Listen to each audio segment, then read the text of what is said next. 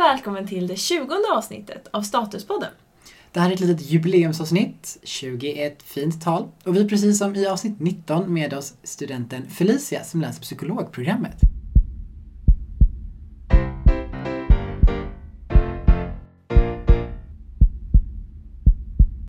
Vi har ju tidigare pratat om psykologprogrammet eh, i faktiskt det allra första intervjuprogrammet vi släppte, avsnitt 2, som kom ut 2017 på hösten.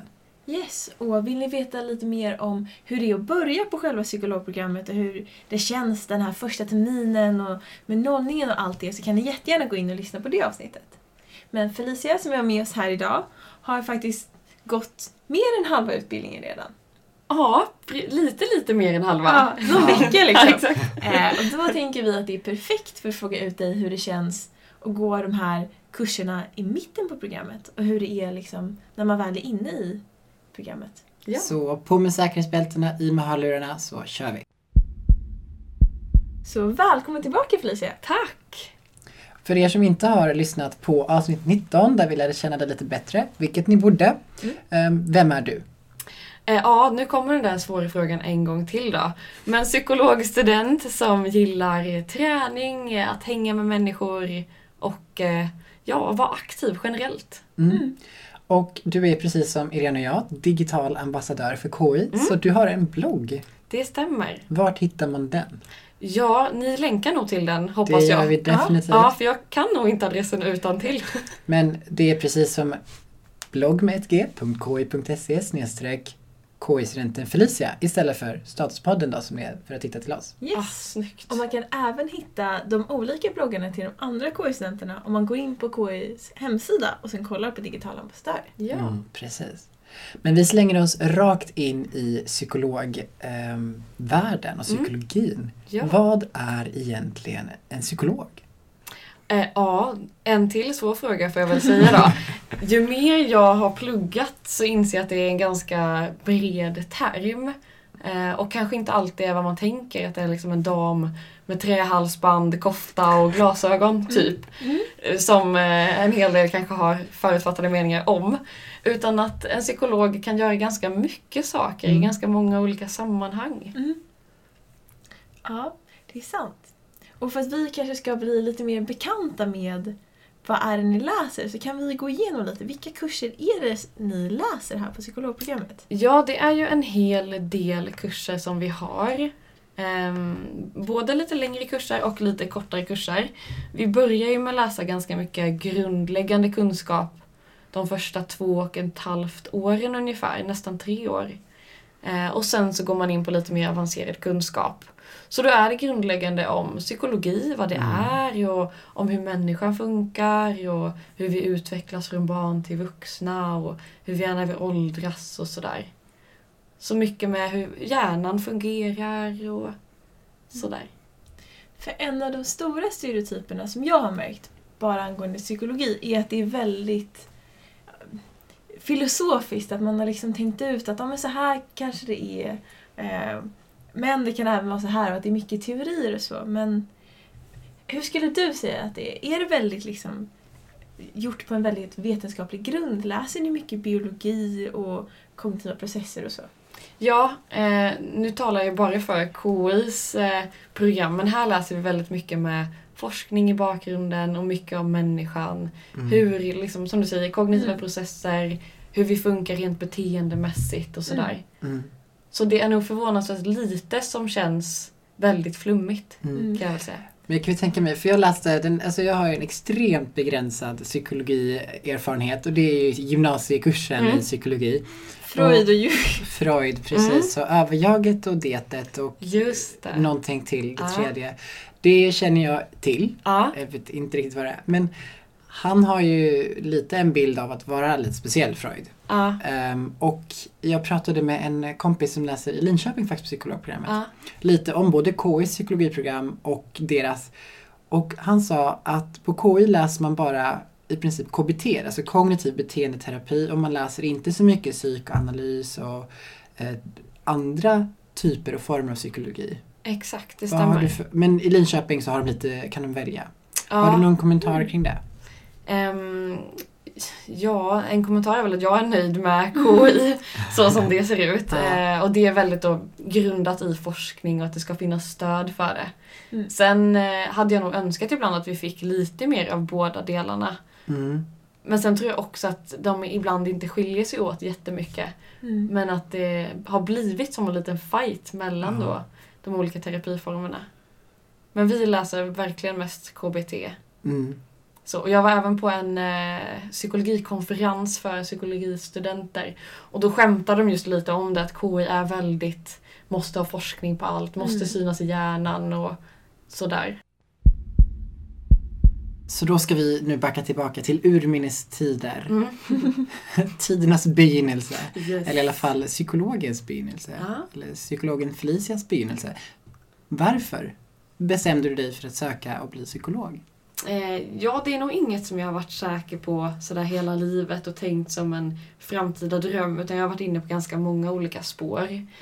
Eh, men gemensamt är väl att jag har haft ett intresse för människor och jobbat inom träning och fick en del av liksom, människan på ett så sätt. Mm. Och sen ville jag gå vidare och få djupare förståelse för människan. För det kändes lite tanigt ibland att bara veta liksom, muskler och leder och sådär. Utan Ja. jag ville kunna mer om insidan. Ja. Mm. Och känner du dig mer säker nu än vad du kanske gjorde då? Alltså, är det rätt för dig? Eh, ja, i och med att jag inte har hoppat av så Ja. tänker jag att det är rätt. Mm. Och jag Ja. tycker fortfarande att kurserna är kul och Mm. jag lär mig saker jag tycker är vettiga. Så det tycker jag absolut. Vad härligt att höra. Mm. Om vi spänner vidare på det i och med att du nu ändå har gått några år liksom på programmet. Mm. Har du börjat fundera på, för att en psykologexamen är ju en väldigt stor examen, det går ju att bli väldigt mycket. Har Mm. du redan nu funderat på vad du tror är din nisch? Liksom? Ja, och på något sätt vill jag nog kombinera det här med fysiska kroppen och psyket. Så kombinera lite träning och hjärna helt enkelt. Mm. Mm. På vilket sätt vet jag inte helt och hållet. Mm. Eh, och jag är inte jättesugen på att jobba kliniskt, alltså ha patient på patient. Utan kanske mer på samhällsnivå. Mm. Föreläsa eller jobba med företag eller Mm. vad det kan vara. Men det, ja, det ändras lite beroende på vilken kurs jag har. Hitta lite Mm. ny inspiration. Men det är ändå där någonstans jag landar. Att jag vill jobba lite bredare och kombinera fysisk och psykisk hälsa. Ja. Mm. Men det här tycker jag är så häftigt för det tycker jag man glömmer bort även Alltså, för jag vet ju om, som jag själv läser till läkare, att vi har jättemycket valmöjligheter. Mm. Men man glömmer liksom bort och så inser man, även för det man håller på med själv Mm. varje dag, så inser man bara, just det, man kan bli det här, man Ja. kan bli det här. Det är så häftigt på något sätt, för man tänker sig att psykolog det är ett yrke. Man blir psykolog. Lite samma som att man jobbar i kassan. Men det är liksom inte så. Det är, ni, jag tycker det är häftigt. Ja. Ja, och det är på något sätt väldigt skönt och betryggande att så länge man tycker det man gör på något sätt är intressant så kommer man hitta någonting som passar en själv. Exakt. Mm. Ehm, oavsett om det är att man vill sitta med patienter hela dagarna eller om man vill jobba med forskning eller föreläsa eller vad som. Ja. Verkligen.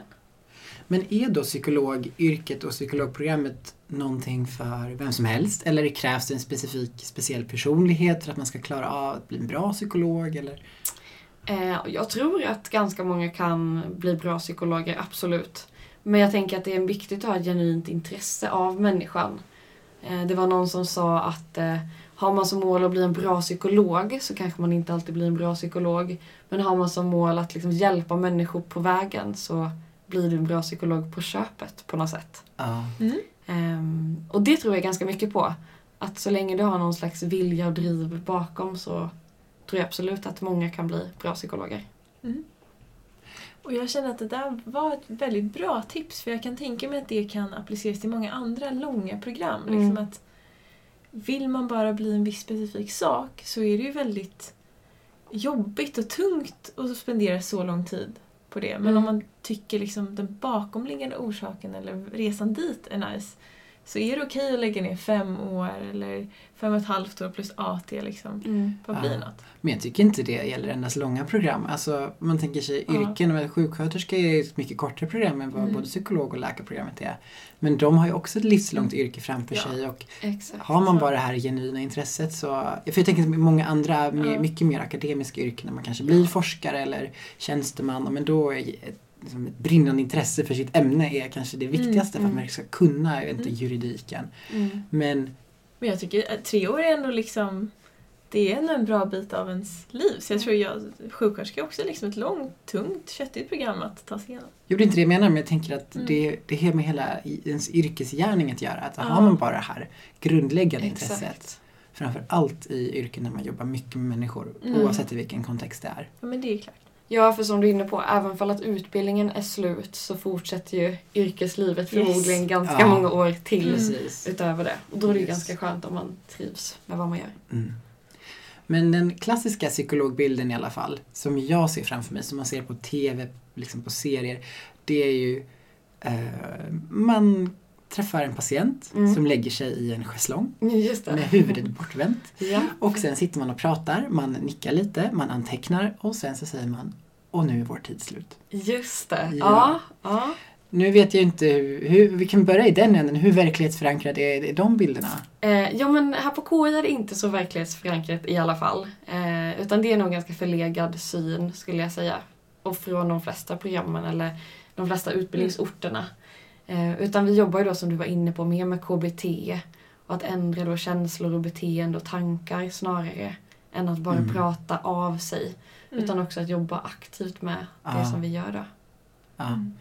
Och ehm, så då jobbar ni aktivt med patienter. Ja, Hur mycket förberedelse känner du att du har fått under de här första tre åren snart att arbeta kliniskt med patienter? Eh, Jag känner mig nog inte redo riktigt än och det är inte heller dags än utan Mm. vi har inte kommit ut i praktik än. Ehm, Så jag hoppas att jag är redo när den dagen väl kommer. Ja. Och jag tror att vi börjar med internetbehandling till exempel så det blir en Okej. mjuk start på så sätt. Mm. Så att eh, förhoppningsvis känner jag mig redo när det är dags. Men annars så ligger det mycket praktik senare i utbildningen alltså? Inte jättemycket men det ligger praktik i alla fall. Mm. Det är det. Men har du känt att du har kunnat prata med äldre kursare till exempel som redan är klara? Har, de liksom, har du fått någon bild av att det är tillräckligt? Eh, Jag har hört att ganska många vill ha mer. Eh, Och jag har en lite dålig uppfattning om det i och med att jag inte är klar Ja, än. såklart. Men eh, vi får väl se sen när jag är klar om jag håller med eller inte. Ja. Men om man spinner vidare på det här med praktik och erfarenhet och om man känner sig redo liksom. Finns det någon möjlighet att under programmet eller kanske på somrarna då utföra någon typ av praktik eller jobba extra även innan man har fått sin liksom, legitimation som psykolog? Mm, absolut, det gör det. Du kommer ju inte då kunna jobba som legitimerad psykolog Nej. såklart. Men eh, du kommer kunna vara assistent eller kunna jobba med utredningar. Du kan också gå forskningsskola som är på KI om du är Mm. intresserad av den banan och sådär. Så det finns möjligheter, absolut. Mm, vad bra, så att vill man ha lite mer kött på benen så går det liksom. Ja, absolut. Nu kommer det låta som jag har hakat upp mig på en specifik grej och det kanske i viss mån är så.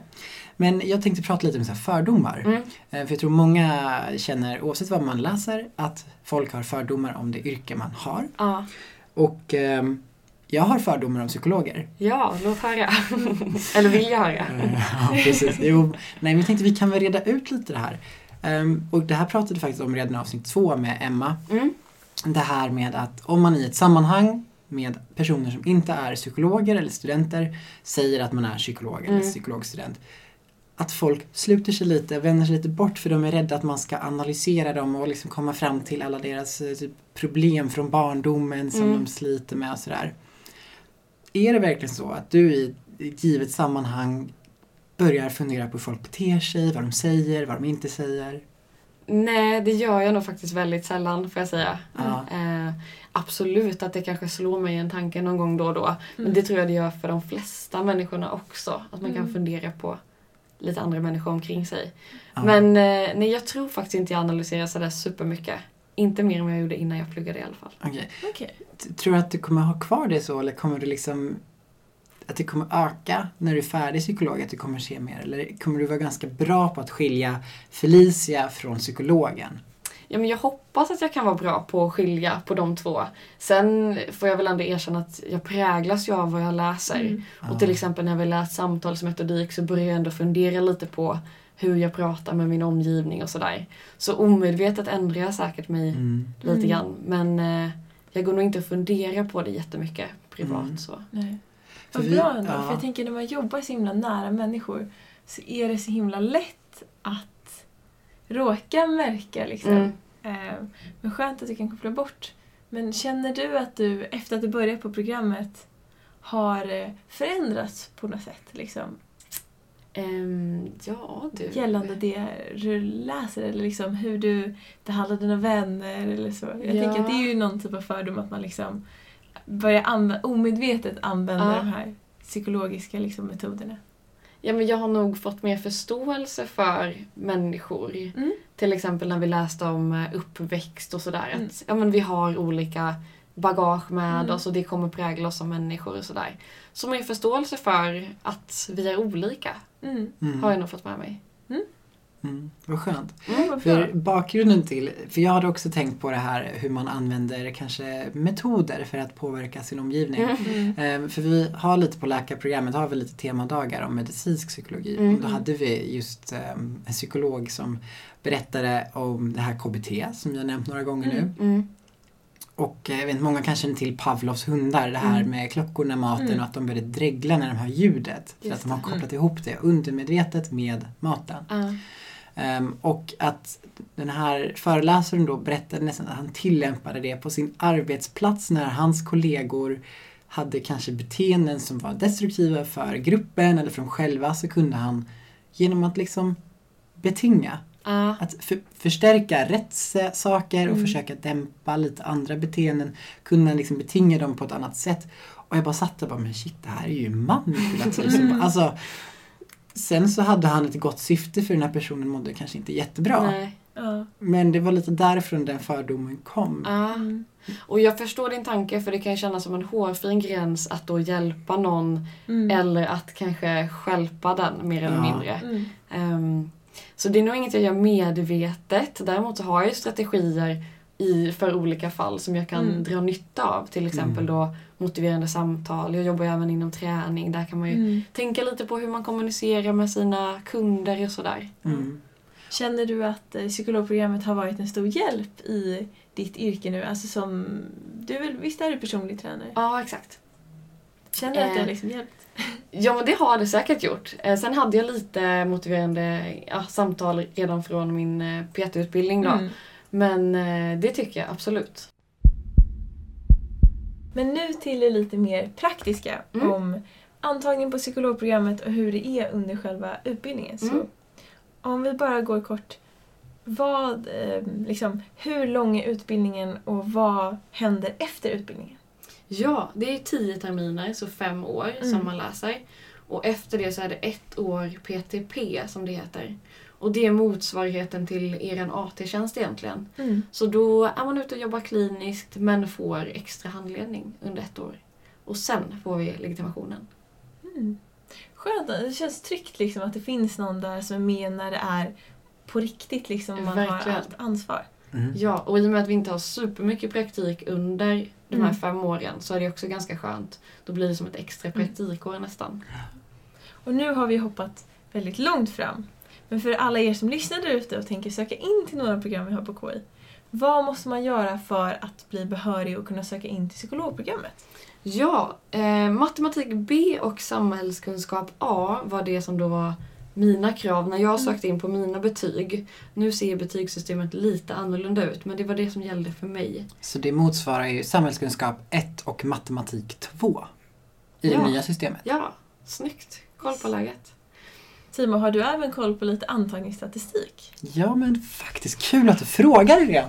Eh, Psykologprogrammet börjar ju bara på höstterminen. Exakt. Så vi har inga nya psykologstudenter den här veckan. Nej, Men i höstas så krävdes det 21,10 i eh, betyg utan komplettering. Och högskoleprovet krävdes 1,6 för att komma in i andra urvalet.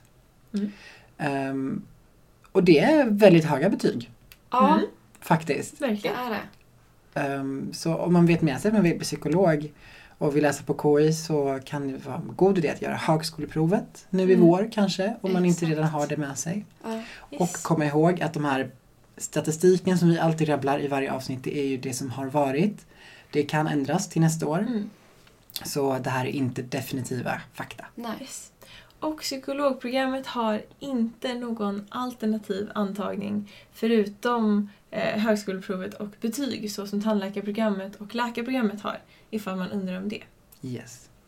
Men har du som lyssnar har du växt en massa frågor hos dig om psykologprogrammet och varför du borde söka psykologprogrammet, hur det funkar. Ja men då kan man göra flera olika saker. Man kan för det första, om vi får köra lite self-promotion first, du, du kommer känna Felicia, Ja. kan man lyssna på avsnitt två av den här podden. Där vi pratade Yes. med Emma Jönsson som då var ny psykologstudent som berättade hur det var första terminen.